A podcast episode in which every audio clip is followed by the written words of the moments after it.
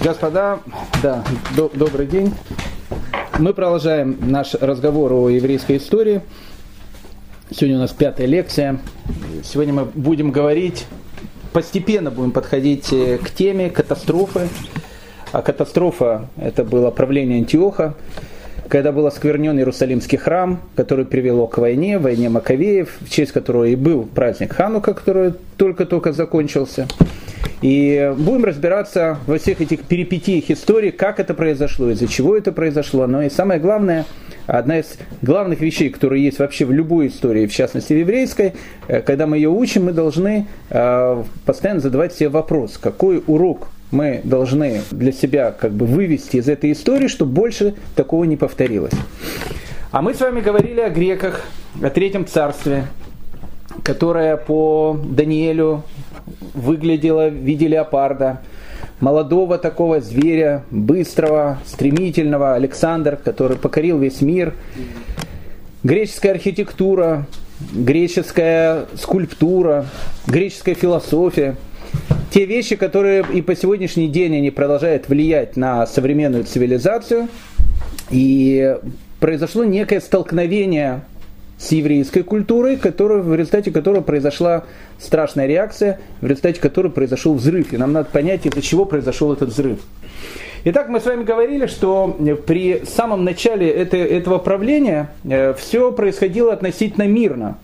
Евреи продолжали жить в Иудее практически точно так же, как они жили при персах. Э, Иерусалимский первосвященник, он теоретически оставался главой еврейского народа. Греки практически не влезли э, в, в еврейскую политику. И евре... Но евреи находились между молотами и наковальней. Мы говорили, что были две больших греческих таких империи, но это не то, что империи, два больших греческих царства. И между ними находилась Иудея. Одно это царство находилось в Египте, и возглавляли ее э, Птолемеи. А второе находилось в городе, который назывался Антиохия, и возглавляла ее династия, которая называлась Селевкиды. Так вот, в принципе, и Селевкиды, и Птолемеи на начальном этапе к евреям в общем относились неплохо. Не то, что неплохо, они относились ни неплохо, ни хорошо. Им не было до евреев дела. Евреи находили, но евреи находились на неком перешейке. Этот перешейк между входом из Евразии в Африку. Поэтому понятно, что тот, кто владеет этим перешейком, тот владеет очень важным стратегическим какой-то, э, стратегической какой-то местностью. Э, Иудея принадлежала Птолемеям, и мы видели, что первые Птолемеи вели себя относительно корректно. Допустим, мы с вами познакомились с таким товарищем, как Птолемей II, который ни много ни мало освободил всех э, евреев, которые были в рабстве в Египте, э, такой освободитель. Э, Дмитрий при нем, начальник библиотеки Александрийской, Александрийская там ученость, которая там была, очень много евреев живет в Александрии, и вообще много евреев живет в Египте, и в принципе живут неплохо. Мы видели ни много ни мало, Птолемей II приглашает 70 еврейских мудрецов, они приезжают они приезжают к нему в Александрию, переводят э, Тору на греческий язык, перевод Септуагинта, то, о чем мы говорили в прошлый раз. То есть, в принципе, евреям при Птолемеев жилось ну, как бы неплохо, они жили относительно свободно. С другой стороны, были селевкиды. У селевкидов, а селевкиды, что такое селевкиды? Селевкиды – территория современного, ну не современного, а древнего Вавилона, Ирака, Сирии и так дальше. Там тоже жило огромное количество евреев. И при Селевкидам евреям жилось тоже неплохо. Поэтому, в принципе, евреям менять э, одно на другое не имело никакого, никакого смысла. Главное, чтобы евреев не трогали. И пока евреев не трогали, все было мирно и спокойно. Тут, после смерти э, Птолемея II, приходит Птолемей III. Птолемей III, которого зовут Эвергет, тоже, в принципе, неплохо относился к евреям. Единственное, что э, при его правлении, это 246-221 годы, до новой эры, э, начинают происходить все-таки первые столкновения с селевкидской державой. Эти, эти столкновения будут идти постоянно, потому что они постоянно будут друг с другом воевать. Птолемей будет считать, что только они являются э, законами правопреемниками Александра, Селевкид будет считать, что только они являются законными преемниками Александра. Поэтому эти столкновения только начинаются. И при Птолемее III они, э, в принципе, это было самое-самое их начало. Птолемей III э, начинает воевать с Селевком II. Селевк II, соответственно, это э, царь э, династии Селевкидов. Там происходят какие-то небольшие стычки, и евреям, как казалось бы, надо молчать. Но по какой-то причине иерусалимский первосвященник, которого звали Хония II, решает о том, что ни много ни мало нужно занять позицию селевкидов. Как казалось, что какое-то время селевкиды даже на, в, этой, в этом противостоянии выигрывают. Потому что там были какие-то бои, друг друга пугали какими-то заявлениями. Но селевкиды потом сразу ушли. Птолемеи опять вернули власть над этой территорией. А Хония II, как бы иерусалимский первосвященник, у него просто спросили, что, но, что делать дальше. Мы слышали, что ты там поддерживал селевкидов.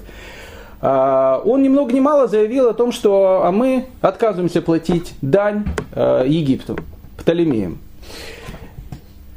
В это движение, то, что сделал Хония, с одной стороны, исторически непонятно. То есть понятно, что у него были какие-то предпосылки, почему он выбирает селевкидов э, вместо Птолемеев. Хотя, опять же, я сказал, у Птолемеев отношение к евреям было относительно неплохим. Но Птолемеи-то победили. Евреи жили относительно нормально при тех же самом Птолемее третьем, э, Эвергете, он никого не притеснял и так дальше. Но кто, Хоня второй говорит о том, что власть, э, дань мы платить не будем. Птолемей III, э, будучи э, внешним таким демократом, они все были внешне демократы, мы с ними познакомимся э, на нашем сегодняшнем уроке поглубже, что такое демократия по-гречески, он просто присылает письмо, в котором говорится, если Хония, Хония II ну, решает поднять бунт, то ничего страшного. Он просто сейчас пошлет греческий гарнизон.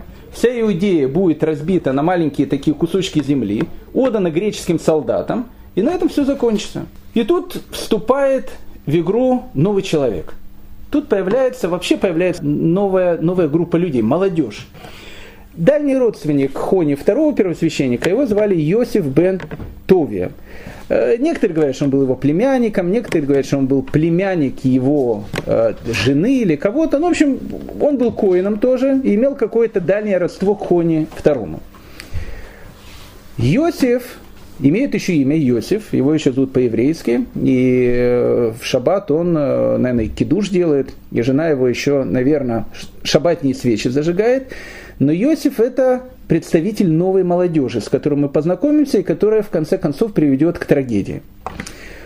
Йосиф э, приходит к своему родственнику Хоне второму, и говорит о том, что, дорогой дядя, э, мы как бы все понимаем, но ты понимаешь, что Птоломей, он взял реванш, то есть мы остаемся под его властью.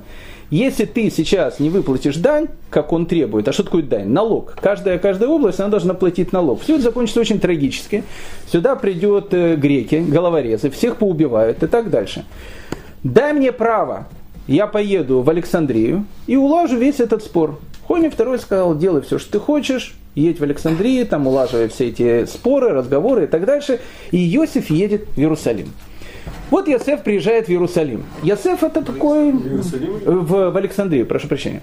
Приезжает в Александрию. Йосеф это еще такой, в принципе, иерусалимский парень, но уже с новыми амбициями. Он приезжает в этот огромный греческий мегаполис Александрия. А? Ну, он поехал к царю, да, к Птоломею Третьему, чтобы договориться о том, что все будет нормально, евреи будут продолжать платить налоги. Он приезжает в Иерусалим, э, приезжает в Александрию. Александрия поразила его. Это был греческий город э, с какими-то там гимназиями, с э, театрами. Он был очень большой, очень красивый. Э, архитектура греческая. Она была очень, э, очень там красивая. Вот э, мальчик из Иерусалима приезжает в Александрию. Александрия его поразила сразу. Э, он встречается с царем. Он это не император, царь, Птолемей III. Он встречается с ним. А в этот момент э, у Птолемея III присутствует огромное количество так называемых откупщиков податей. Это, кстати, был довольно хороший бизнес такой. Что такое откупщик податей? Вот, допустим, есть э, целая провинция, допустим, Финикия. Финикия должна, грубо говоря, заплатить Птолемею Третьему деньги какие-то. Какие деньги? Ну, грубо говоря, она должна заплатить 100 тысяч долларов в год. Перекупает, они платят Перекупает. Них, а потом сами с них. Да, он говорит, этот человек говорит, а мы, я готов царю, вашему величию, принести не 100 тысяч, а готов принести 120 тысяч. А другой говорит, а я готов принести 130 тысяч. А этот говорит, я готов принести 150 тысяч. О, отлично, ты 150 тысяч, ты будешь откупщиком подати. Что это значит? Это значит, что если ты не заплатишь 150 тысяч, то мы тебе голову отрежем, секир башка. А этот человек, он должен собрать 150 тысяч. С кого? Жители Финикии. Это так называемый бизнес такой, откупщики подати. И вот приезжает Ясеф, молодой такой парень, с амбициями, Ясеф Бентове. Он приезжает, приезжает в Александрию, которая его поразила Александрия. Э, встречается с Птоломеем Третьим, демократом таким. И, и говорит, а и там много откупщиков подати, которые, значит, э, откупают подати с Финикии, э, Сирии, а он как бы представляет Иудею. Он подходит, говорит, Ваше Величество, вот э, сколько тут э, самый большой вам этот товарищ предложил? Кто-то говорит, там, 150 тысяч долларов. Предлагает 200 тысяч долларов. Ну, Птолемей третьего не знает. Ну, как бы, он знает, что он приехал с, э, с Иерусалима. Он знает, что он родственник первосвященника. И он знает, что, в принципе, если что, кому можно будет давать по голове. Но, в принципе, кто такой паренек Иосиф Бентовия, непонятно. Ну, Птолемей III спрашивает, ну а кто будет твоим гарантом? И тут Йосиф Бентовия, вот из молодых, из нахальных, такая хуцпа, видно, тут зарождается, такое нахальство. Он говорит, а моим гарантом будешь ты и твоя жена. Вот это, такой наглости, на такой наглости прямо опустил руки. Но жена, жене эта шутка его понравилась. Жене его Клеопатре, она засмеялась. Птолемей третий засмеялся говорит, ну ничего себе, молодой человек с амбициями. Давайте попробуем. Давайте попробуем. И Иосиф, который приехал, только чтобы уладить какие-то контакты между Иудеей и, э, и э, этим Птолемеем III, в принципе, возвращается в Иудею откупщиком подати не только Иудеи, но и близлежащих стран. Но он начинает, э, э, ну, как бы подати надо брать. И первые подати он начинает брать из города Ашкелон. Ну, нужно сказать, что город Ашкелон, в принципе, еврейским, как таковым, стал относительно недавно, после, наверное, войны за независимость. Все годы, которые были, Ашкелон, ну, практически никогда не был еврейским городом. Всегда там жили вражеские различные племена. Сначала там жили финикийцы, потом там жили греки, потом там вообще никто не жил. Сейчас там живут, э, сейчас, живут там русские. Ну, русские, там, и, там много кто живет, слава богу, сейчас он нормальный город. Но, но впервые за, много-много тысячелетий Ашкелон стал относительно нормальным таким городом. С моря, можно на пляж туда поехать и так дальше. А в те времена, в те времена Ашкелон это такой эллинистическо финикийский город, там живет э, некие такие э, финикийско-греческие, не знаю, потомки каких-то плештим, филистимские племена. Не племена, а народы. Они, они были очень такие э, огреченные. Ашкелон вообще был греческим городом. Приходит туда с двухтысячным отрядом. Двухтысячный греческий отряд, который, в принципе, его сопровождает. Это, это не маленький отряд такой. И, в принципе, это, конечно, не войско, он города штурмовать, штурмовать не будет, но для того, чтобы выбить деньги, он э, выбить их может. Э, двухтысячный отряд ему дает, он как бы становится, он, он имеет право взимать налог в царскую казну. И вот он... А что он выигрывает? То, что он выигрывает, он выигрывает Потому очень много. Если он возьмет 300 или больше суммы, то все его. Конечно, он говорит, что он Птоломея, к примеру, платит 150 тысяч долларов за какую-то страну. Он выбит с этой страны 200 тысяч. Так 50 тысяч он кладет себе в карман. То есть и ему выгодно, царю выгодно, потому что он получает большие деньги, человеку выгодно, потому что он тогда получает э, в себе в карман тоже большие деньги. Что это значит выбит? Выбит, выбит, как выбит, они, это... Как они вынимали? О, вот сейчас мы как раз и посмотрим, как они вынимали. Это хороший вопрос. Йосиф Бентуви, Йосиф Бентуви подходит к Ашкелону. Опять же, такой пока еще иерусалимский мальчик такой. Подходит к Ашкелону. Ашкелон – греческий город. А, ну, ворота открыли, он туда въезжает. Смотрит, еврейчик такой приехал с, с Иерусалима, отношение такое у них было Э, не то что пренебрезительное, мы, мы так натянут, мы такие там греки, вот он с Иерусалима, такой религиозный фанатик и так дальше. Хотя он уже в этом отношении больше, конечно, был похож на грека, нежели чем на еврея, но как бы он был представителем вот этой молодежи, которая начинала потом, э, которая потом привела к этой катастрофе. Так вот, э, Иосиф приходит в Ашкелон, показывает э, документ, говорит, что отныне я являюсь, значит, откупщиком подати, я теперь э, буду подати эти брать с вас. Ну, Ашкелонская, знаете, Он должен был его показать. ну, какие-то какой документ у него был, наверное, который... Он должен был сказать, типа, по приезде на место там, наместнику или кому-то. наместнику, наверное. То есть это было, наверное, не в течение одного дня. То есть он, он начинает сейчас свою работу. И вот он приезжает в Ашкелон. Он как бы показывает документ о том, что он откупщик подати. Ну, как бы в, в, Ашкелоне, когда увидели этого еврея с Александрии, с Иерусалима, который откупщик податей, это выглядело по-смешному, потому что до этого откупщики подати кто были? В основном греки. Греки знали, как с греками э, общаться, как выбивать и так дальше. А тут какой-то еврей там, с Иерусалима. Но они посмеялись, э, сказали, что долго будешь собирать, либо сказали, что дадут сумму намного меньше, чем он просил. И тут э, Иосиф Бентове, у него все-таки отряд э, в 2000 человек, и он говорит, э, приведите ко мне 20 э, старейшин города. Привели 20 старейшин города э, на центральную площадь, а теперь, говорит, всем отрубить головы. Солдаты говорят, мы что-то не поняли? Нет, говорит, всем рубить головы. И 20 л- грекам отрубили головы. И греки в Ашкелоне, они обалдели. То есть, ну как бы, то есть подати-то с них брали. И брали греки. И греки даже когда брали подати, они могли и э, утюгом э, в этом в лесу тоже пригрозить. Но голову отрубить. 20 старейшинам. Резко, то есть, короче, так. кардинально. Тут же, тут же кардинально весь город дает деньги, то, что он просит. Следующий город, к которому он приходит, это Скитополь. Скитополь это современный Бейтшан. Бейтшан еще, может быть, не особенно знает про Ашкелон. Он тоже туда приходит. Тоже греческий совершенно город. А, давайте деньги. Скитополь, опять же, что-то начинает там а, туда-сюда, туда-сюда. Старейшин рубить головы. И Скитополь тоже. Они вдруг видят, что появился какой-то новый совершенно вид евреев. То есть они как бы, они таких евреев еще не знали. Греков таких знали. А евреев- Евреев таких не знали. И вот этот новый вид еврея, Ясеф, он намного более хитрее и намного более коварнее даже, чем грек. кровожадный. И кровожаднее где-то. И, и все начинают бояться Ясефа. И не просто начинают бояться, они начинают ему давать, когда он подходит к любому городу, они сразу дают все, что он просит. И это был Ясеф.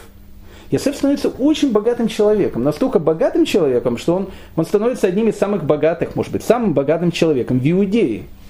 Теперь, впервые в истории откупщик подати, не то что откупщик, сборщик подати с евреев становится не первосвященник, а становится Ясеф. Потому что Ясеф имеет официальную бумагу от царя, что с евреев, и он тоже собирает подати. Он собирает подати от, от- ото всех. А со временем он та- так же себя вел? А? Со временем он так же себя вел? Я не знаю, как он вел себя с евреями, но он становится самым влиятельным человеком в Иудее. Видимо, так же. Может быть так же, не знаю. Он становится самым влиятельным человеком в Иудее. Он живет в Иерусалиме. Ясеф, он часто бывает в Александрии. Он, ну, как бы он как бы откупщик подати, он часто знаком с царем и так дальше. Стал. Он стал таким очень крутым бизнесменом. И внешний облик Ясефа, он начинает меняться. Опять же, мы начинаем видеть новый вид евреев. Так, таких еще евреев не знали. Ни жители Ашкелона, ни, ни жители Скитополя. Евреи, с одной стороны, и уже почти не евреи. Одежда греческая, говорит на греческом языке, философия, философия, она тоже становится греческой. А чтобы понять о том, что Ясеф, он э, становится уже другим человеком, об этом э, совершенно потрясающе приводится история. Э, э, Ясеф однажды приезжает к Птолемею. Это описывает Иосиф Флавий эту историю. Он приезжает к Птолемею, э, ну там пир, как обычно, стол, за столом сидят, там пируют, э, танцовщица там танцует и так дальше. Ясеф приезжает вместе со своим братом, со своей племянницей, ну, в общем, они приезжают к двору э, Птолемея III. Э, им дают кошерную пищу, потому что, в принципе, Ясеф, он еще кошерную пищу кушает. Э, отдельная какая-то какой-то стол, они сидят, наблюдают. И вдруг, значит, они смотрят танцовщица. Танцует очень красиво. И Ясеф говорит брату, «Чш, мне так это нравится, надо с ней, говорит, роман завести. Брату. Ага. Брат, он, в принципе, уже тоже из, этих, из этой молодежи. но то, что предлагает сейчас Ясеев, и для брата звучит немножко дико. Он говорит, ведь она не еврейка. Ясеф говорит, ну, об этом никто и не узнает. А у Юсефа жена и семеро, семеро сыновей. То есть у него большая семья такая. Об этом никто не узнает. Брат, который уже тоже из, из новых, это для него звучит дико. Он его начинает как бы успокаивать и говорит, слушай, ну как бы ты не можешь там просто так, там, что значит там танцовщица, а, а потом если царь об этом узнает, что ты был танцовщицей царя, это будет страшный скандал. Он говорит, да, это говорит, проблема. Это проблема. Надо как-то вот так провернуть, чтобы свидание с ней сделать, чтобы царь об этом не узнал. И тут брат, и тут брат. Там происходит какая-то совершенно непонятная история. И брат ему говорит, смотри, если ты уже как бы там хочешь там, грубо говоря, изменять своей жене, так женись на моей дочери, племяннице. В принципе, такой брак, он э, не очень хороший, но он будет, будет разрешенный. А зачем он это сказал? Чтобы он лучше женился на его племяне, на его а, дочери, чем, чем он был с нееврейской танцовщицей. А, и Ясеф, Ясеф берет себе вторую жену, племянницу. У них рождается сын. И Иосиф дает ему имя при рождении. И при рождении он называет его Герканом. Геркан. Это тоже новая вещь. То есть это то же самое, что вот, есть, вот что есть там, не знаю, там э, Хаим, жену его зовут там какая-то Ривка, у них рождается сын, э, Хаим говорит Ривке, как мы его назовем? Назовем его Вася. Ну, Вася. Василий, Василий, Василий Хаевич.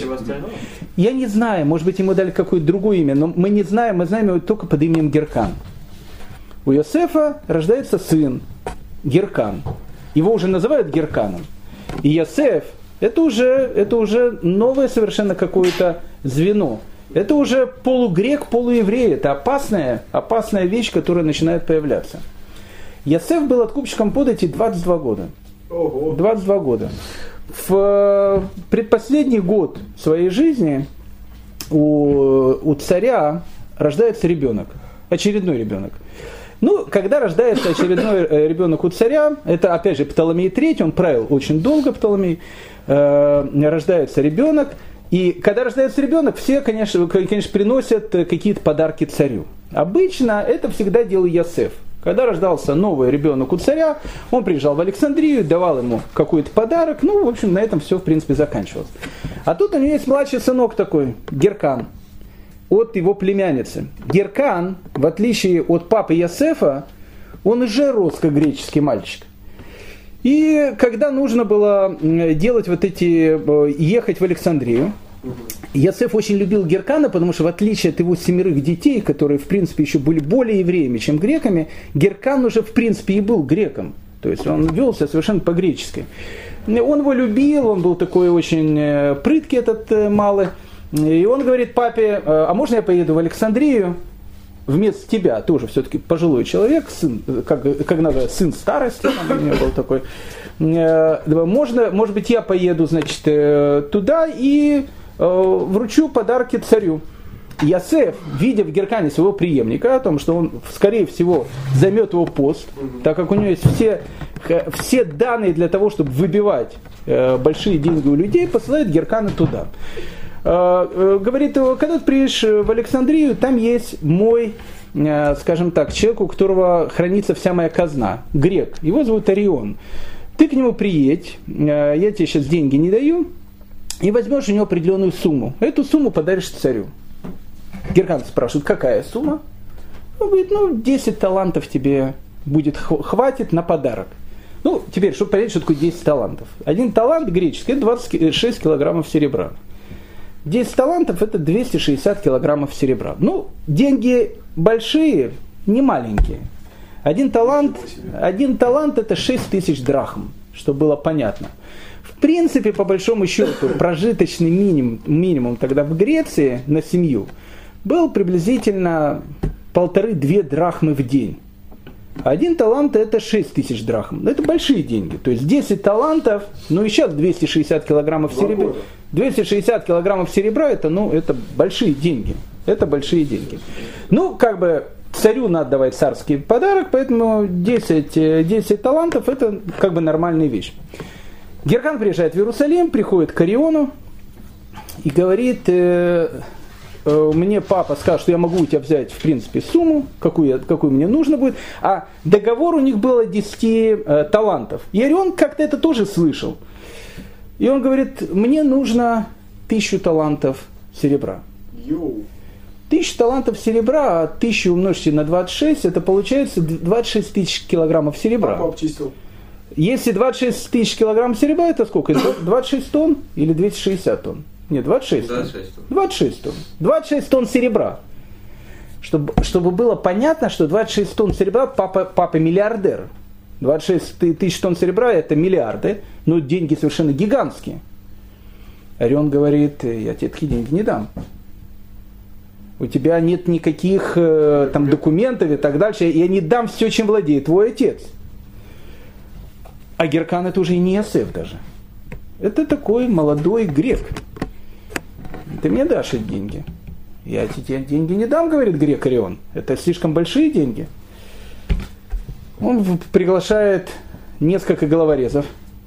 Возьмите его, заковайте, значит, в кандалы, пытайте до тех пор, пока не даст деньги. И Орион, значит, в кандалы начинают пытать, чтобы он дал деньги. А Орион такой был, в общем, э, геройски настроенный грек, говорит, хоть убивайте, но такие деньги я не дам. Все. Тут начинается скандал. Какой скандал? Жена Ориона, то есть он, видно, человек тоже был непростой, жалуется чисто по-женски престарелой жене Птолемея III, которую звали Клеопатра. У них всех жены Клеопатры были, любящие отца. Э, жа- Жалуется, значит, Клеопатре и говорит, слушайте, безобразие, приехал Геркан, сын Ясефа, человек очень такой солидный, пытает моего мужа. В общем, неслыханная такая наглость. Молодой пацан приехал.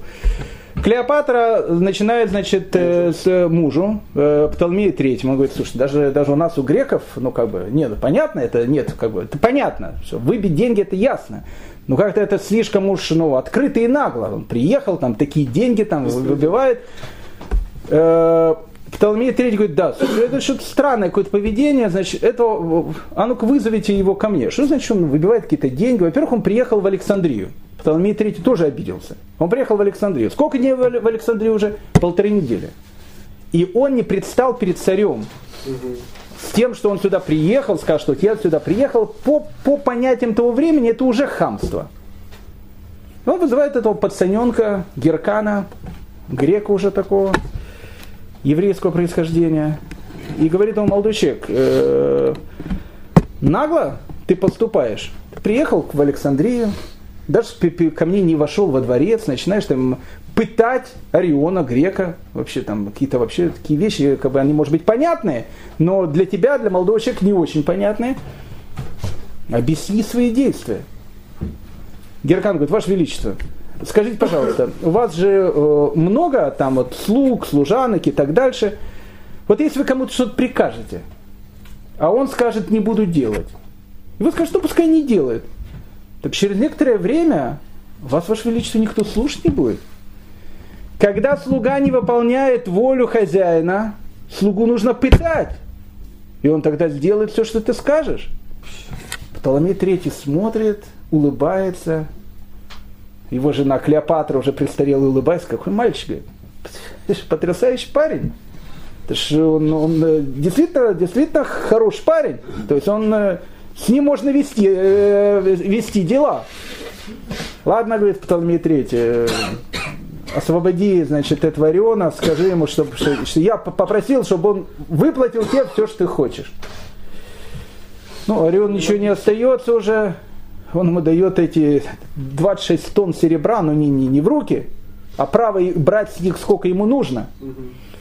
И Геркан говорит, мы сейчас сделаем, значит, э, царю, дадим, значит, на рождение его сына царский такой подарок.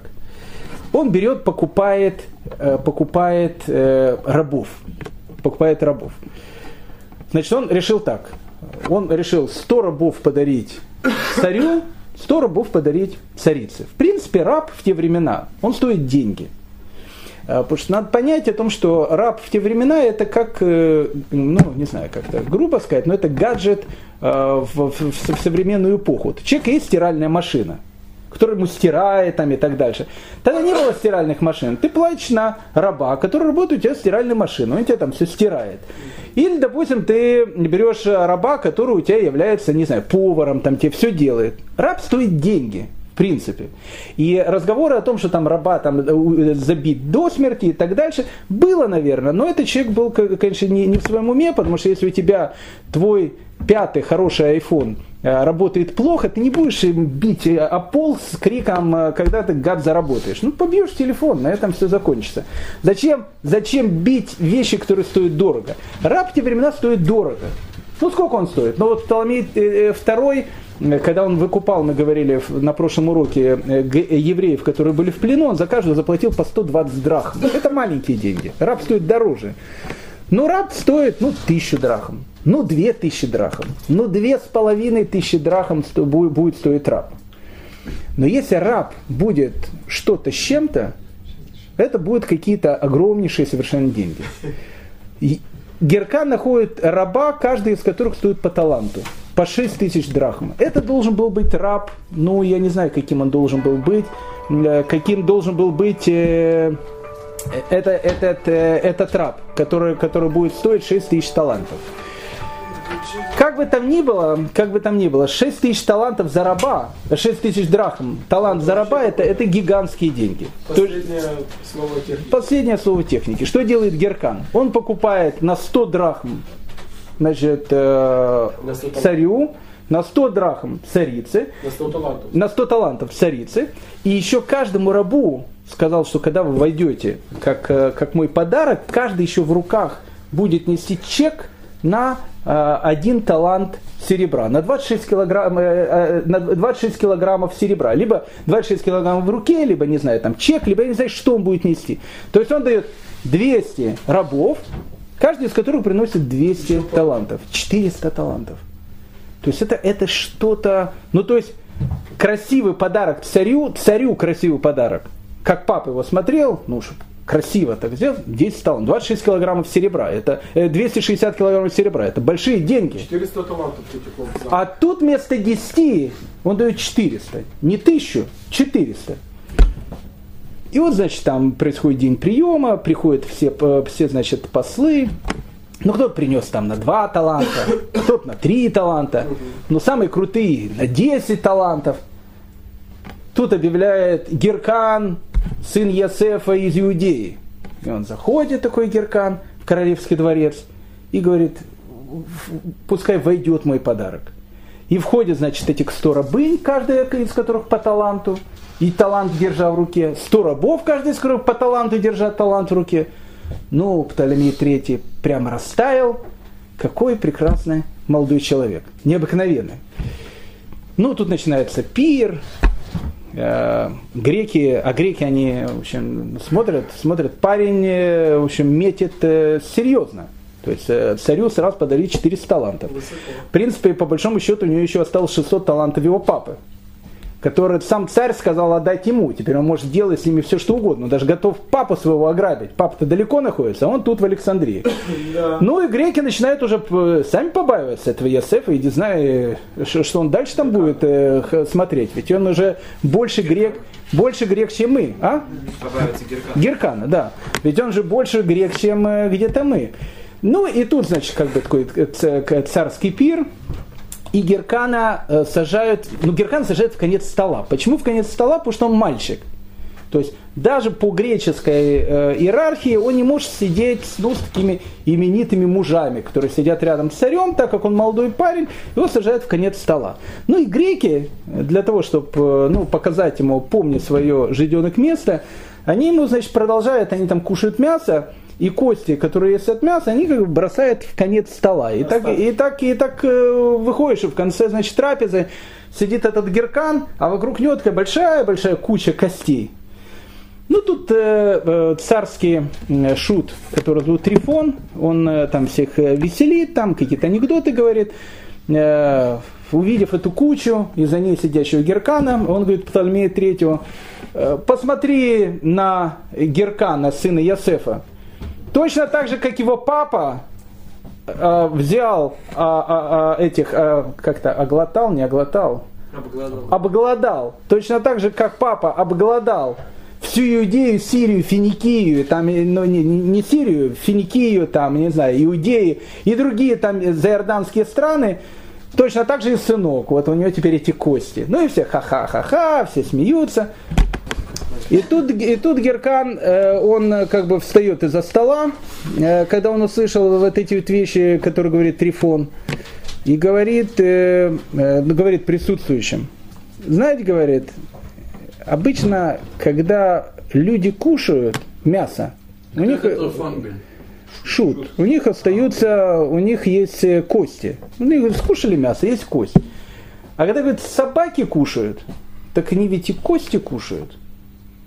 Поэтому посмотрите, говорит Ваше Величество, на ваших э, этих подчиненных. У них костей нету. Они как собаки. А он человека, он кушает, у него, да, я много съел. И такая, такая тишина. Даже Трифон, э, Шут испугался такой наглости, потому что там сидят военачальники и так дальше. И, и царь засмеялся. Ему тоже эта шутка понравилась. Это хорошая шутка. Наглая, греческая, хорошая шутка. Молдова парни Геркана. Ну, все, Геркана принимает по-королевски, Птоломей Третьему там много всего дает, все. И, и с этими королевскими почестями Геркан возвращается обратно в Иудею. Но Орион, который его, значит, э, человек, время-то проходит уже, он уже в Иерусалим ни одного посланца послал со словами уважаемый Ясеф Тувич, э, ну, как бы мы знаем, вы хороший человек такой, мы с вами давно работаем. Хотим сказать, ваша вещь, у вас было тысячу талантов, все, что вы заработали, ну, деньги огромные, 26 тысяч тонн серебра. Хотим сказать вещь, вот ваш сын, он, в принципе, э, царю, которого мы очень любим, он уже на 400 талантов подарил, в принципе, подарки. То есть у вас половина состояния у вас уже нету. А, а, а, и, и, в принципе, все состояние его сейчас. Он может с ним делать все, что угодно. Потому что царь сказал, можешь распоряжаться. Я даю как бы это право. Но Ясеф уже тоже полугрех такой. А в полугреческих таких бизнес-отношениях э, полумафиозных, там уже принято, что, ну, понятно, что сын за отца не отвечает, но если это одна общая банда такая, а у них, в принципе, общая банда, то он действует не по понятиям. Ну, не по понятиям. Парень, парень действовал в данной ситуации не по понятиям. И когда Геркан возвращается, а Геркан, в принципе, он его уже очень любит, Птолмей Третий, просто так ему по морде теперь не дашь. Йосеф э, просит двух своих сыновей о том, что, послушайте, этот э, паренек э, много еще сейчас добьется, он всех нас тут переграбит, поэтому когда он пересечет границу с Иудеей, вы нападите на него. И, в общем, ну, разбойничное нападение, человек погиб, несчастный случай. несчастный случай. Должен произойти несчастный случай. А Герхан был тоже парень такой проворный. Несчастного случая не произошло. Он, э, он был тоже с группой каких-то солдат, которые были. Э, они боролись, он убил двух своих братьев. И понимает о том, что в Иерусалиме ему возвращаться опасно. Потому что его туда убьют. У него было два варианта, куда идти. Либо идти к Птоломею Третьему, но он тоже боялся. Потому что все-таки его отец, он 22 года был с Птоломеем, а он молодой пацан. И Геркан не знает, что делать, он ну, убегает там за Иорданию, там, в принципе, он и заканчивает э, свои годы. Вот это новая, новая вид таких евреев. Заканчивает, в смысле, он ну, умирает? Умирает там, живет там, все, о нем теряется какая-то вещь. Написано, написано, написано, что он становится каким-то там э, грабителем, там кого-то грабил, бизнесменом. Он стал греком. Греком, который жил в Иордании. Как бы там ни было, как бы там ни было, мы встречаемся с новыми людьми, которые живут в Иудее, с новыми евреями. Таких евреев никогда не было. Они начинают появляться. Сначала это Ясеф, который еще был наполовину еврей, наполовину грек. Потом его сын Геркан, который уже больше грек, нежели еврей. И мы видим, что это люди, которые соединяют в себе несколько этих вещей, это становится опасная группа людей. А что было опасно вообще в греческой философии? и почему она так начинает действовать на молодежь. А на молодежь она начинает действовать довольно серьезно, потому что в этот период э, появляется среди богатых людей целая группа молодых людей, которые, которые очень и очень тянутся к греческой культуре. Ведь вокруг все греческое, и они тоже хотят стать греками. Она очень раскрепощенная. Чтобы понять эту вещь, да, нам нужно, нам нужно понять, что есть плохого в греческой культуре. Почему, почему она так пагубно могла влиять на евреев. С одной стороны, если мы посмотрим на греков и посмотрим на греческую культуру, она очень красивая. Необыкновенной красоты здания, необыкновенной красоты статуи, необыкновенная философия, философы, которые были у греков, это были э, там очень большие люди. Греки занимались наукой, греки занимались искусством. У них все это было очень и очень на большой высоте. Было только одно «но» во всей этой греческой культуре. И это «но», оно было принципиальным. У греков все, чем они занимались, оно было все очень красиво, там только не было одного самого главного компонента. Там не было морали. А если там нет морали, все это рано или поздно превратится в Вагнера, которого будет исполнять, и нацисты будут плакать под его необыкновенной музыкой, сжигая сотнями тысяч людей в крематориях и, и травя в газовых камерах. Это страшная вещь, которая, которая может привести рано или поздно к каким-то страшным последствиям. Почему не было морали? Как можно описать греческую культуру одним словом? Можно описать. В греческой культуре самая важная вещь, которая есть в этом мире, это сам человек. Человек – это венец творения, человек – это царь природы, человек – это все. С одной стороны, с одной стороны, ну, ничего в этом как бы плохого нету. Человек, он действительно человек, восхищение человеком и так дальше. Но дальше, дальше начинают идти какие-то вещи, которые начинают влиять на греческую культуру. Это очень важные вещи, потому что мы тогда поймем, из-за чего происходит взрыв этот. Если человек является самым главным в мире, если человек является как бы венцом творения, центром мира и так дальше, человек должен быть красивым. Поэтому одна из главных вещей, которые есть у человека, человек, он, он должен быть красивым человеком. Он занимается спортом, у него накачанные мускулы, он э, умеет бегать, он умеет прыгать, он атлет, он, он царь. Царь выглядит как, э, как царь. И все это там видят и так дальше. Это самое главное. Если в мире боги или бог, ну, для простого грека, для простого грека есть боги. Для продвинутого грека богов, конечно, нету. Э, и Платон, и Пифагор, и Аристотель, они прекрасно знают о том, что есть один создатель Вселенной. Они, в принципе, были монотеистами, по большому счету. Не, не, не были, они были монотеистами. Они говорили, что в мире есть один создатель. Какие там боги? Это все детские сказки. Есть один бог. Но бог Аристотеля и бог Платона – это немножко не тот бог, в которого верит еврейский народ – это, в принципе, то понятие Бога, которое было до Авраама.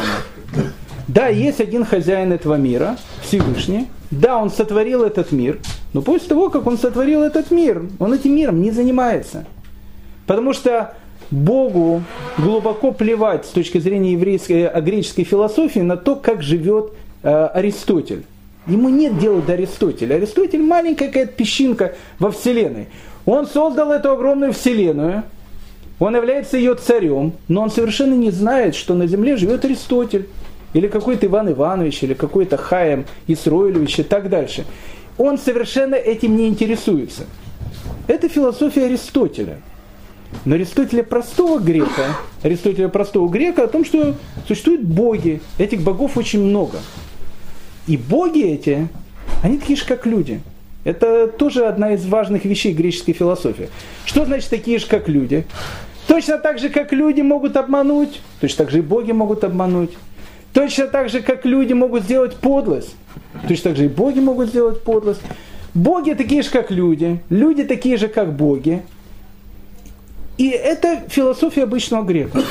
То есть, если всю греческую философию взять и свести к одному принципу, она будет звучать такие, такую вещь. Евреи пытаются поднять человека до уровня святости, а греки пытаются опустить богов до уровня человека. И в этом вся философия.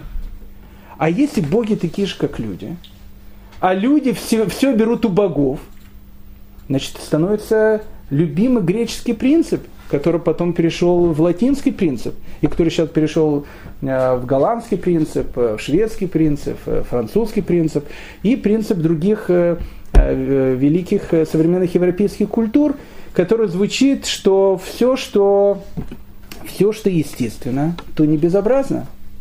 Если для человека естественно делать что-то, это не является плохо. Ведь человек, он является царем всего. Поэтому, в принципе, все, что он делает, все, что он делает, в этом нет ничего безобразного, в этом нет ничего плохого. Пример, пожалуйста. Любимая книга, какая любимая книга каждого грека? Потом, потом становится любимая книга каждого римлянина. Ну, любит человека, который так или иначе связан с эллинской культурой. Э, если мы говорим любимая книга еврея, главная книга еврея, понятно, это Тора – Главная книга человека, который воспитан в эллинистической культуре. Какая это книга? Книга, которая является примером, по которой люди учатся, они на память заучивают. Гомера. Гомера. Одиссея и Илиада. Это главная книга. Илиада и Одиссея. Это главная книга гомеровская, по которой, которой грек не представляет свою жизнь. Вот э, в Илиаде, в, в Одиссее, точнее, в восьмой книге, описана совершенно потрясающая история такая. Она очень греческая, эта история. И тогда будет более понятна и реакция Птолмея третьего на Геркана, и на Иосифа, э, и, и реакция. Она, она будет более понятная. Вот восьмая книга Одиссея, к примеру. У Афродиты есть муж. Его зовут Гефест. Ну, Гефест, он э, изображается таким хромым уродцем. Афродита, она такая, Афродита такая, крусавица такая.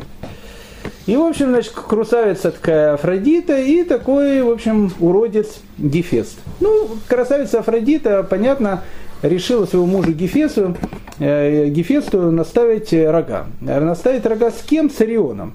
Э, э Орион – э, любовник, значит, э, Афродиты. И вот, значит, Афродита как бы наставляет рога богиня Афродита, богиня Афродита, да. наставляет э, рога своему мужу, богу Гефесту, другим богом, который, значит, зовут э, Орион. И вот они, значит, наставляют там рога. Э, ей... Тут самая важная реакция Гефеста. Вот его жена, как бы ему сейчас э, наставляет рога. А это написано в Одиссее. А это для грека как Тора, он учится поэтому. Э, Гефест. Реакция Гефеста.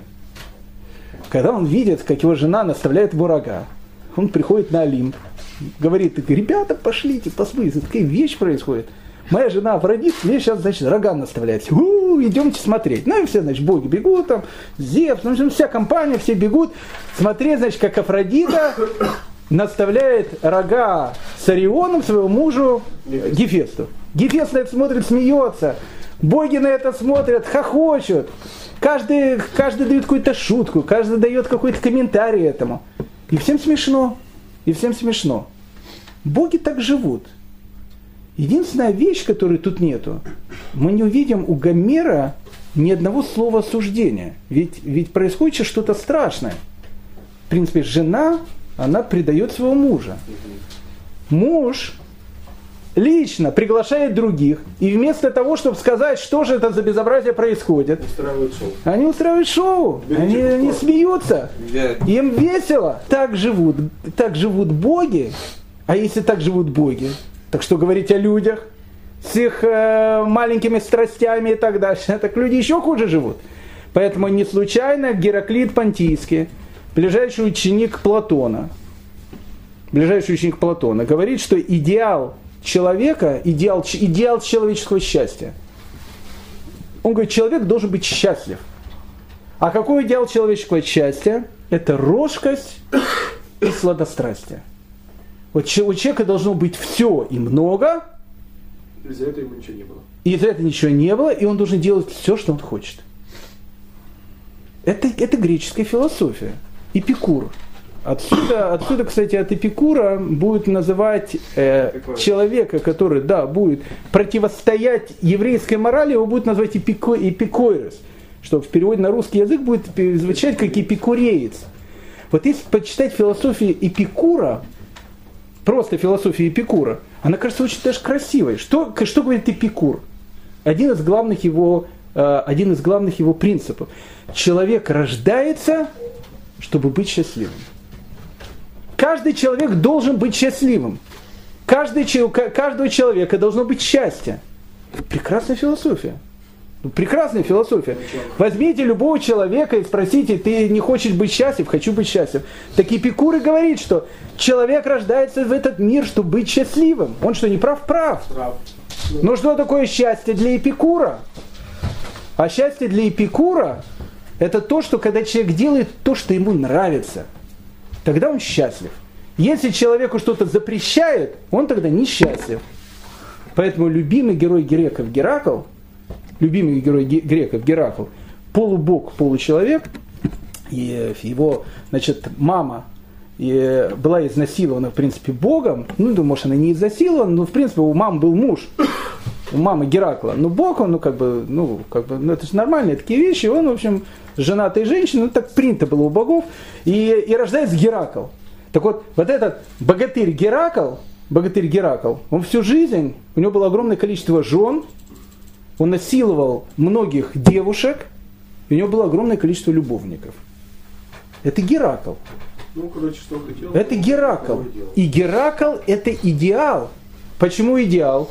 Потому что он действует так, как он хочет как говорит Эпикур, человек рождается в этот мир, чтобы быть счастливым. А счастливым человек становится тогда, когда у него нет тормозов. Когда у человека есть тормоз, он несчастливый. Поэтому, когда Геркан, вот этот молодой нахал, приходит э, в, в Александрию, и, и при Птолемее начинает делать вот эти вот все выкрутасы, Ориона пытает, того не пытает, и все. Это звучит классно, это звучит по-молодежному. Счастливый он, молодой человек. Счастливый молодой человек. Он делает то, что он хочет, в принципе. Непонятно, что у греков тоже есть какие-то тормоза. Там не может каждый друг друга убивать и так дальше. Какие-то тормоза должны быть. Но тормозов моральных у греков нету. Не существует. И, при, и типичный пример этому это Аристотель. Рассказывают про Аристотеля. Однажды Аристотель, весь, весь такой, такой лекции дает потрясающие, все. Однажды один из учеников приходит и видит Аристотеля пьяным, там и еще там, я не знаю, в окружении каких-то там сомнительного поведения товарищей и так дальше. Он такой сидит, и он ему говорит, учитель, я, я, я, я шокирован увидеть тебя сейчас в таком состоянии. И пьяный Аристотель им говорит, сейчас я дома, я не Аристотель. И это правильная вещь. В школе он Аристотель, дома Ему сейчас это захотелось, он это делает. Как ему хочется. Это греческая культура. И эта греческая культура, обратите внимание, для молодого человека она самая, что ни на есть, классная. И жители Иерусалима, которые живут... Да, вот, еще, еще, еще, еще одна тонкость, она тоже очень будет нужна. Греки, с одной стороны, они постоянно подчеркивали о том, что они большие демократы. Ведь демократия родилась тоже у греков. Греческая демократия. Они избирают там, своего правителя, народом и так дальше. Но по большому счету вся эта демократия это был большой блеф. То есть правили люди, у которых были деньги, другим просто давали какие-то подачки, они в принципе выбирали, вот сколько заплатишь, того и выберут. В принципе, демократия плюс-минус была э, такая же, как и во многих э, местах современного мира. Но, допустим, у греков, что характерно, у них не было понятия благотворительности. Вот не было понятия благотворительности. Нету просто в лексиконе такого понятия. Не, ну понятно, что это не говорится о том, что человека там, если он будет там умирать, ему там э, грек, я не помню, все-таки человек, не обезьяна же. Но понятие института благотворительности, его в греческой философии не существует. Почему? Потому что я хочу быть счастливым, как говорит Эпикур. И у меня есть 100 долларов. Я не должен какому-то Рабиновичу со своих 100 долларов отдавать 10. На основании чего? Я должен ему что-то отдавать. Это греческая культура. И эта греческая культура, она начинает проникать все больше, больше и больше в, в, в Иудею, в Иерусалим. Не у простых людей, нет. У людей знатных и так дальше. Поэтому появляется уже в Иерусалиме. Гимназии нету. Нет, пока еще нет гимназии. Они появятся чуть дальше. Пока еще нет. Но молодой человек из богатой семьи, особенно если он побывал уже в Александрии, особенно если он был в таких городах, как Ашкелон, Скитофоль, Газа, Аждот, ну, такие приморские города, красивые города, на берегу моря и так дальше. Они живут классно, эти греки. А ему казалось, что он живет скучно. У него есть огромное количество, как ему казалось, запретов. Это нельзя, это нельзя, это не по-человечески. А у греков нет понятия по-человечески, не по-человечески. Что ты хочешь, то и прекрасно. Человек должен делать то, что он хочет – это, кстати, тоже с точки зрения эпикурейская философия. И вот появляется вот эта вот группа. И первый из них, наверное, был Ясеф. Так, во всяком случае, пишет Иосиф Флавий, он говорит, он был первый, который начинает вносить греческую культуру. Сын его чудовище Геркан. А таких Ясефов и Герканов сейчас появится очень-очень много. И все это закончится большой-большой трагедией. А трагедия это э, начинается Птоломея IV, э, Птоломеи-то начали быстро вырождаться, э, браки на сестрах, на дочерях, они, ну, кстати, ни к чему хорошему не, при, не приводят. Дети рождаются психически не совсем здоровыми. Э, вот Птоломей III, он еще нормальный, относительно, если можно сказать. Мы с ним сейчас знакомы были. А потом рождается его сын, Птоломей IV. Он человек, безусловно, не неуравновешенный. И селевкиды, у которых э, не было смешания там, со своими сестрами и с, э, с дочерями и так дальше, э, как было принято у Птоломеев, потому что они приняли на себя, в принципе, обычаи фараонов, селевкиды, они не теряют надежды взять и, и отхватить Египет. И у селевкидов появляется человек, который действительно был то, что называется современным сленговым языком крутым. Этого человека звали Антиох III, или его еще раз, либо его еще называют Антиох Великий. У Антиоха III будет сын, которого будет звать Антиох IV. С ним мы будем знакомиться на Хануку. Но Антиох III в отношении к евреям был неплохим, кстати, правителем. Опять же, относительно неплохим правителем. Антиох III, видя о том, что идет вырождение в, в этой вот в греческой, в, не в греческом, в египетском государстве Птоломеев начинает вести различные войны. Какие-то войны он выигрывает, какие-то войны он проигрывает. А потом Птоломея IV э, рождается его сын, э, малолетний Птоломей V, который тоже зовут Эпифан, кстати. Он был малолетним, он был не совсем здоровым мальчиком. Но, в общем, как бы там ни было, в 198 году Э, Антиоху Третьему удалось то, что мечтали на протяжении более ста лет все селевкиды взять и отвоевать территорию Иудеи. А он отвоевал не только Иудею, Иудею, Финикию, но, в общем, всю эту прибрежную часть. То есть получилось, что Иудея сейчас переходит от Птоломеев, она переходит к селевкидам. Как восприняли это евреи, которые, которые жили тогда в Иудее? В принципе, восприняли неплохо. Э, Антиох III, Птоломеи к тому, к тому моменту начали вырождаться.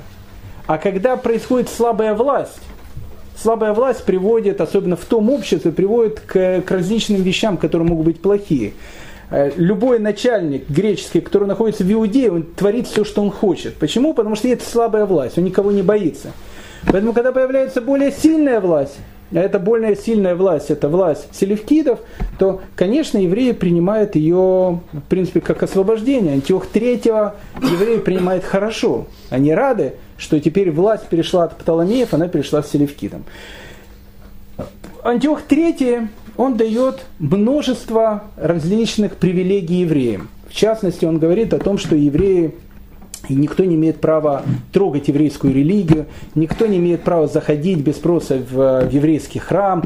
А, евреев освобождает от огромного количества налогов, евреи могут жить, как они хотят жить.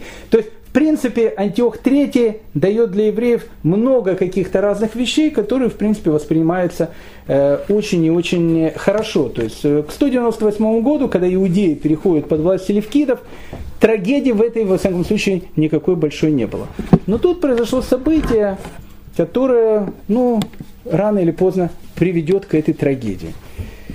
В 198 году, когда Антиох III э, отвоевал э, кусочек этот у э, Птоломеев, и Иудея она становится теперь Селевкидской, э, Антиох III, чувствуя свою власть, понимает о том, что нужно э, смотреть и на, на какие-то другие территории. Какая другая территория?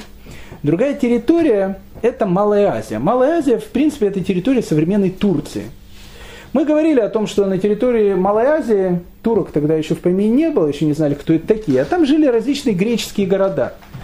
Эти греческие города, которые были на территории Малой Азии, они в свое время принадлежали селевкидам, потом они от, от, от, отпочковались от селевкидов, и Антиох III, видя свою силу, а он был действительно серьезным таким стратегом, и так дальше, он понимает о том, что э, сейчас возникла хорошая ситуация, когда можно всю Малую Азию окончательно уже присоединить к селевкидскому государству. А тут на мировую арену выходит новое государство. То есть оно как бы уже не новое к этому моменту. Но в нашем регионе она еще играет слабую, слабую роль. Но тут она будет начинать ее играть. Рим. К этому моменту Рим ведет свои вечные пунические войны. Кто такие пуны у, у римлян? Пуны – это карфагенцы. Карфагенцы – это финикийцы, финикийцы – это семиты, в общем, какие-то, скажем так, далекие родственники евреев. Война с Карфагеном у римлян уже происходит не первый год, и сейчас эта война с Карфагеном, она перешла в совершенно новую стадию. У Карфагена плюс-минус в это время появляется очень и очень сильный э, такой э, стратег – и очень сильный полководец, которого зовут Ганнибал. Ганнибал ни много ни мало решает перейти через Альпы, он первый переходит через Альпы, и решает захватить э, Рим и вообще поставить конец на, на всей Италии. А у Карфагена с Римом идет война. Война, причем, как я говорю, идет уже не первый год. Ганнибал переходит Альпы, начинает захватывать э, римлян, побеждает их практически во всех походах. И казалось, вот-вот Рим стоит на грани того, что он просто перестает существовать как отдельная сила, как отдельный город. Но Ганнибал в результате проигрывает, я не буду говорить почему, убегает. И куда бежит Ганнибал? Ганнибал бежит в, вот туда, как раз на территорию, на территорию Малой Азии, где были эти различные, э, различные города. В Карфаген он не бежит, сначала бежит туда. И кого он встречает э, в Малой Азии? В Малой Азии он встречает Антиоха Третьего. Когда он встречает Антиоха III, Ганнибал говорит Антиоху, что сейчас наступило совершенно потрясающее время. Рим ослаб, говорит Ганнибал. У меня нету, нету совершенно армии, я потерял армию. Послушай меня, говорит Антиох, ты умный, толковый парень, настоящий грек. Ты сейчас на маленькую эту Малую Азию смотришь. Дай мне свои войска, давай мы объединимся. Я очень ослабил Рим. Если мы сейчас отдельным фронтом ударим по Риму, то ты не только Малую Азию захватишь, у тебя еще будет и территория всей современной Италии. Ну, Антиох III, а, таких э, планов, как в Италию идти у него, может быть, не было, но э, Ганнибал где-то он послушал, и он понимает о том, что Рим сейчас в ослабленной такой ситуации, и он начинает как бы захватывать Э, города, которые идут в Малой Азии. А Малая Азия, она так или иначе должна была на кого-то смотреть, кто ее может защищать. А тогда на мировую арену выходит как новый игрок, причем очень сильный игрок, это Рим, который сейчас победил Ганнибала. Если бы Антиох III послушал Ганнибала и сразу бы тогда ударил по Риму, может быть, история была бы совершенно другая, но Антиох III не ударил по Риму. Малая Азия тогда обращается э, к Риму и говорит, послушайте, происходит страшная вещь, вот знаете, ваш э, главный враг Ганнибал, он в прекрасных отношениях с Антиохом III. Антиох III захватывает сейчас всех нас. А мы хотим вам сказать, э, граждане Великого Рима, что когда он захватит всех нас, он обязательно пойдет к вам. Поэтому если Рим хочет все это дело прекратить, он должен прекратить прямо сейчас. Поспешить. Поспешить. И Рим решил поспешить. И тогда происходит вот эта первая встреча, в принципе. Первая встреча. Рим еще в нашем регионе особенно не ходит. 190 год. Битва при Магнесии. Большая-большая битва между римлянами и Антиохом III. Антиох III потерпел сокрушительное поражение. Сокрушительное поражение. Поражение ужасное. Он потерял практически все. Принципе, теперь у молодого Рима, которого еще в нашем регионе особенно никто и не знает, он победил могущественного греческого правителя Антиоха III. Но римский, но римский сенат, он был очень таким, э, не собирался воевать сейчас э, с огромной этой селевкидской империей. Он решил взять малое, показать селевкидам, кто они такие, кто такой Рим. В мир приходит новый хозяин, это Рим. Антиох III посылает после поражения в прибритве при Магнесии, посылает своих значит, э, посланников э, в Рим, в римский сенат. Мы хотим заключить мирный договор. Римляне говорят, да, хорошо, мы согласны, чтобы вы заключили мирный договор только при наших условиях. Антиох III говорит, согласен. Какие условия? Первое условие. Вы больше никогда не заходите в Малую Азию. Малая Азия это наш протекторат. Руки прочь от Малой Азии. Антиох III говорит, хорошо, я понял. Вторая вещь. Вторая вещь. У тебя есть флот, Антиох III, сильный. И у нас есть сильный флот. А нам не нравится Риму, что есть сильный флот у какой-то страны, кроме Рима. Поэтому ты должен весь свой флот уничтожить. Это, ну, это была серьезная такая вещь. Антиох III говорит, ну, что делать, э, ну, э, готовы, готовы пойти на эту вещь. Но самая страшная вещь в этом договоре, ты должен нам выплатить контрибуцию. Вообще. Какая контрибуция? Контрибуция 15 тысяч талантов серебра. 15 тысяч талантов серебра, если вы умножите на 26 килограммов, вы поймете о том, что Антиох III должен выплатить Риму сейчас 390 тонн серебра.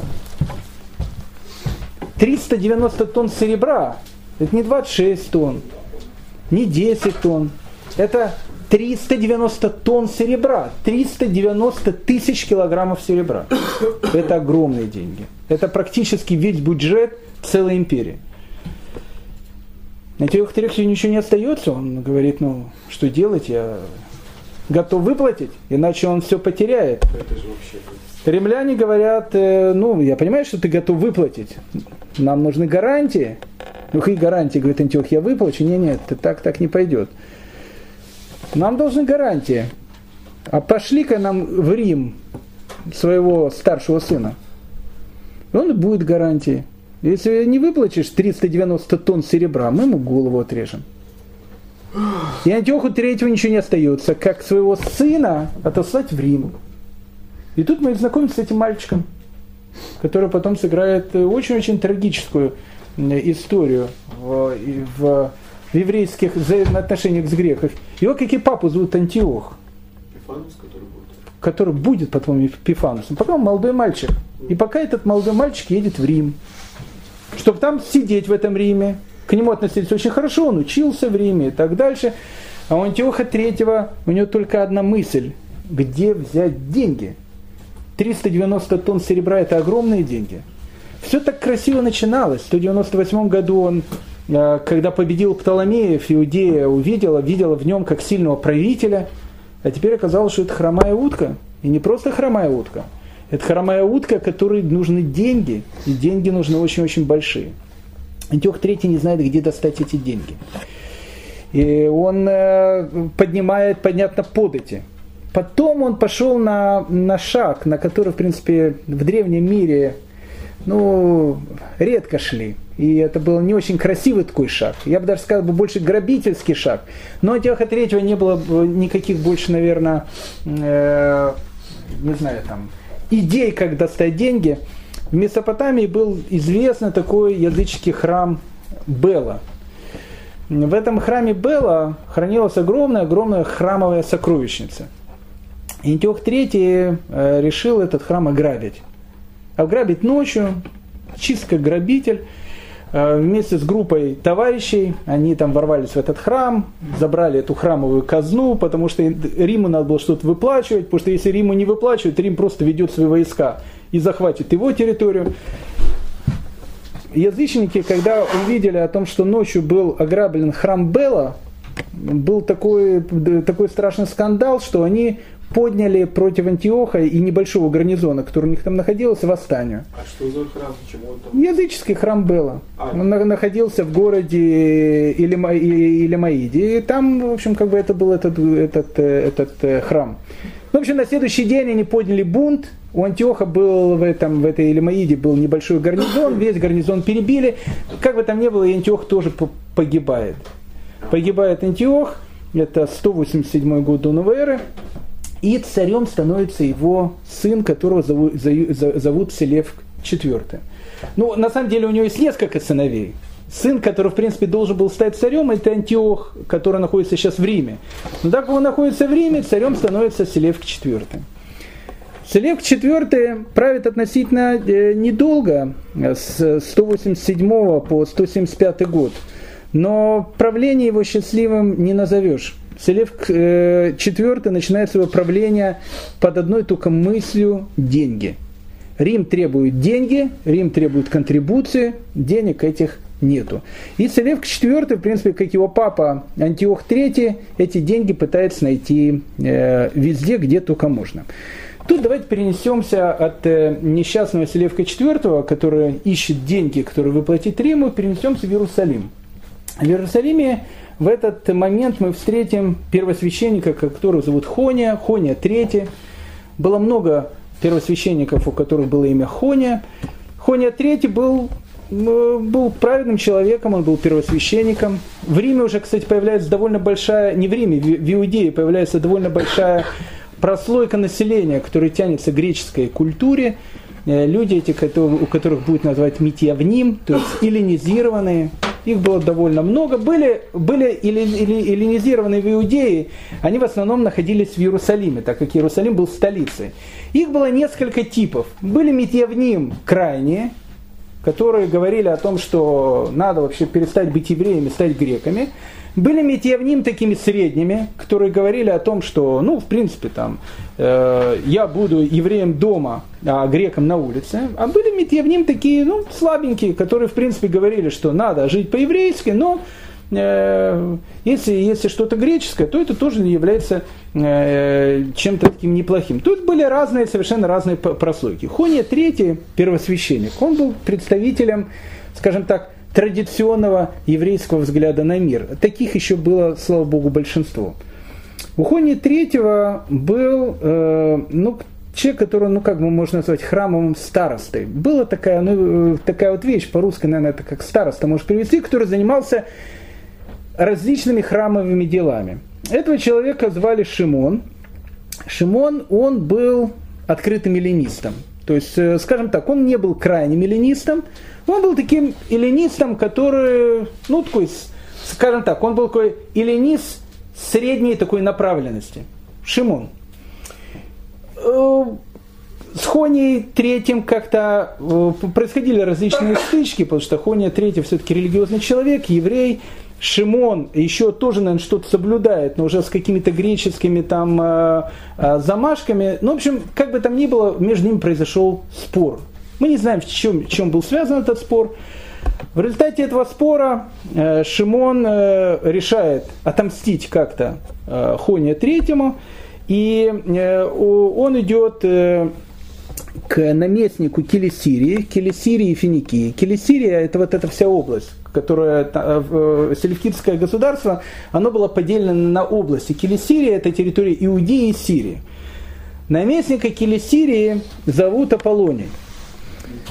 Шимон едет к этому Аполлонию, он его хорошо знал, и а в голове у него только одна только мысль э, о том, что как бы отомстить Хонию третьего, который он считает его очень э, там, кинул. Э, Шимона он сбросил с поста храмового, значит, старосты и так дальше. У Шимона только в, в мысли одна только мысль отомстить. этому фанатику Хонию Третьему. Вот знаете, он приезжает к Аполлонию, а, но Аполлоний, как э, человек, приближенный к Селевку IV, точно так же, как все наместники, они занимаются одним делом. Они собирают деньги. Причем деньги собирают в разных местах. Э, нужно собрать деньги, чтобы выплатить контрибуцию Риму. Э, он приходит к Аполлонию и говорит, вы знаете, вот вы там ищете везде деньги, а не посмотрели самое важное место, где можно взять деньги. Аполлоний говорит, где можно взять деньги? Иерусалимский храм, почему никогда на него не смотрели? Но для греков Иерусалимский храм, в принципе, это был табу. То есть, ну как табу? Евреи всегда жили обособленно от других. И ограбить Иерусалимский храм, скажем так, для греческого царя и для, для такого бандита, как Аполлоний, ну просто он, ну, в голову такая мысль не приходила. А тут Шимон, еврей сам, который был храмовым старостой, сам приходит и говорит, слушайте, там гигантские деньги. Сам предложил. Сам говорю, там гигантские деньги. Я знаю, где они лежат. Я знаю, что их там очень много. Я знаю, что нашему царю Селевку IV сейчас очень-очень тяжело. Придите туда и возьмите деньги. Ну, Аполлоний сам такое решение выполнить не может, потому что это, ну, как бы, табу есть определенное. Он посылает посланцев э, в Антиохию, к Антиоху IV. Антиох IV слышит такое предложение, говорит, у них что, Иерусалимский храм? Нет, это, это с евреями, лучше их не трогать. Аполлоний говорит, я тоже сам думал. Ну, ко мне пришел сам еврей Шимон. Он говорит, что есть много людей в Иерусалиме, которые поддерживают тебя, и которые готовы, они патриоты, настоящие патриоты сирийского царства, еще больше, чем, чем все вместе взятые. И когда ты, ты придешь в Иерусалим, они тебе сами дадут эти деньги.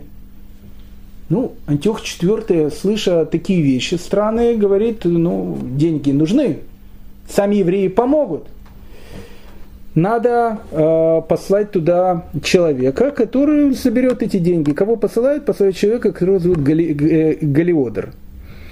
Галиодор э, был храмовым таким казначеем, не храмовым, селевкидским казначеем. И вот он, Галиодор, приезжает в Иерусалим с задачей забрать деньги из Иерусалимского храма.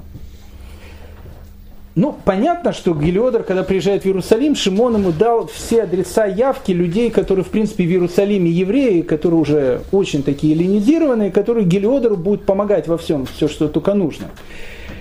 Гелиодор приходит к Хони Третьему, э, первосвященнику, и говорит ту вещь, которую не говорил еще никто никогда среди э, греков – у меня, говорит, есть приказ от Селевка IV о том, что вы знаете, в каком сейчас тяжелом состоянии находится наше государство, какие огромные налоги легли на плечи всех нас, э, нам нужны деньги. Поэтому мы просим, чтобы эти деньги вы дали сами, сами чтобы мы не использовали никакую силу, э, иначе мне придется использовать силу и забрать часть храмовой казны силой. Хоня третий говорит, ну вы не можете забрать храмовые деньги. Ведь все, что находится в храме, во-первых, это не мое, говорит Хоня третий. Храм в те времена был большим таким банком. В, тогда не было такого понятия банка. Люди не хранили деньги в, в каких-то там банках и так дальше. Они их хранить только в банках. И за, в банку положить эти деньги и закопать под землю. Иногда э, человек там погибал, и так появляется огромное-огромное количество различных древних кладов, которые есть. Деньги надо было где-то хранить. Так вот, деньги, которые были у сирот, деньги, которые были у вдов, деньги, которые переходили по какие-то наследства, либо личные сбережения, люди в то время хранили в храме. Поэтому в храм он был таким большим, ну, в отличие от банка, он не брал проценты, понятно, он просто хранил эти деньги. Плюс храмовая казна, это была казна, которая, деньги, которые хранились в храме, на эти деньги, в принципе, существовала вся жизнь иудеи. За эти деньги строили дороги, чинили колодцы, там, э, делали различные ремонтные работы. То есть это, это деньги, на которые живет, в принципе, государство, по большому счету. Хоня третий это пытается объяснить. Он пытается объяснить Гелиодору о том, что это деньги не просто так там лежат. Но у Гелиодора есть люди, которые его поддерживают. Сами же евреи, которые готовы ему показать, где точно это все лежит. Гелиодор сам бы не решился на это. Но евреи, которые находятся в Иерусалиме, они на него давят и говорят, мы готовы тебе помочь взять и грабить храм. Почему? Потому что это безобразие. О том, что какое-то культовое сооружение несет какие-то огромные деньги, в то время, когда наше государство, которое страдает под игом Рима, не может найти деньги. Это безобразие, надо взять эти деньги. Гелиодер, видя эту поддержку, говорит Хони о том, что я тебе даю один день, если ты мне сам не выносишь эти сокровища, завтра с войском я вхожу в храм и все это заберу сам. И тут начинается общий иерусалимский плач. Это речь э, распространилась тут же по Иерусалиму. Ну, такого еще в Иерусалиме никогда просто не было, чтобы просто так взять и грабить храм. А Галиодор, он был, в принципе, первым. Ну, как бы там плач на него мало повлиял. На следующее утро во главе греков, которых вели евреи, которые знали, куда надо идти, он заходит в храм. И тут Гелиодор, он э, описывается это событие. Он заходит в храм, чтобы забрать эти деньги. Потом он сам описывает, вдруг он увидел в храме всадника на коне. Так это описывает Гелиодор потом. Э, увидел всадника на коне. Этот всадник на коне, которого он видит, он идет в присутствии двух людей, которые сопровождают этого всадника. Эти люди такие все огненные, от них как бы идет огонь, они нападают на этого Гелиодора и начинают его избивать. Гелиодор кричит, люди, которые стоят рядом с ним, не понимают, что происходит, потому что они просто видят, как Гелиодор падает на пол и начинает корчиться в судорогах, кричит «Э, «перестаньте, перестаньте, перестаньте». Люди, не, не понимая, что происходит, берут носилки, Гелиодора выносят из храма. Приносят его домой, Гелиодор находится в бреду полном, кричит только фразу «перестаньте только избивать». Обращается к Хони, Хони сказал, я вам говорил, в храм нельзя заходить. И сами уже греки говорят, ну, может, вы что-то сделаете, там, помолитесь и так дальше, чтобы, чтобы, чтобы с ним что-то там произошло, чтобы у него все было нормально. Хоня зашел в храм, там э, принес какие-то жертвы, я не знаю, что, что, что, что там произошло, как бы там ни было, Гелиодор приходит в себя. Так вот, когда он приходит он в себя, грек Гелиодор, и рассказывает, в принципе, всю эту историю. И он говорит, я больше в храм не войду. Это говорит грек. Он берет своих людей и приезжает в Антиохию. Селек IV спрашивает, э, где Мани? он говорит, э, слушайте, знаете, Ваше Величество, я э, хочу вам сказать такую вещь. Если вот вы хотите в следующий раз кого-то послать в храмовую сокровищницу, если у вас есть люди, которых вы хотите лишиться, не надо им яд бросать, там не надо там э, э, подстраивать различные автокатастрофы, не надо, вы их только туда пошлите, и все, и все будет нормально. Я больше туда не пойду. История эта стала общеизвестной греческой историей. Гелиодор, известный человек, там всем рассказывает, что, что с ним произошли, какие чудеса в храме. Шимон, который поднял всю эту историю, он э, никак не может успокоиться. Он едет в Антиохию, встречается с Селевком IV и говорит, слушайте, Ваше Величество, ну вы же грек. Он говорит, ну понятно, грек, но вы же, говорит, нормальный человек. Ну, нормальный человек. Ваш же Геракл, он тоже нормальный такой, ну, нормальный норвежский парень, живет как хочет и все эти вот вещи. Вы верите во все эти бредни? Я бы его туда и закинул, раз он такой смелый. Он говорит, ну, Гелиода рассказывает. Неужели вы не понимаете, что это все было какое-то некое театральное представление и с лошадью, и со всеми вещами, это какие-то видения. Какие видения? Там деньги лежат.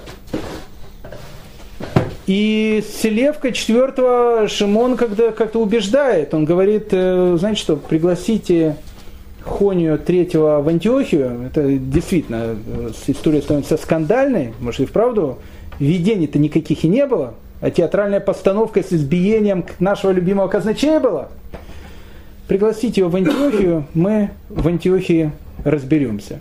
И Хонию третьего приглашает в Антиохию принципе, с этого момента сейчас еще немножечко, и начнется история, которая приведет э, к Хануке. Но об этом мы уже тогда поговорим в следующий раз. Спасибо всем за внимание. Спасибо.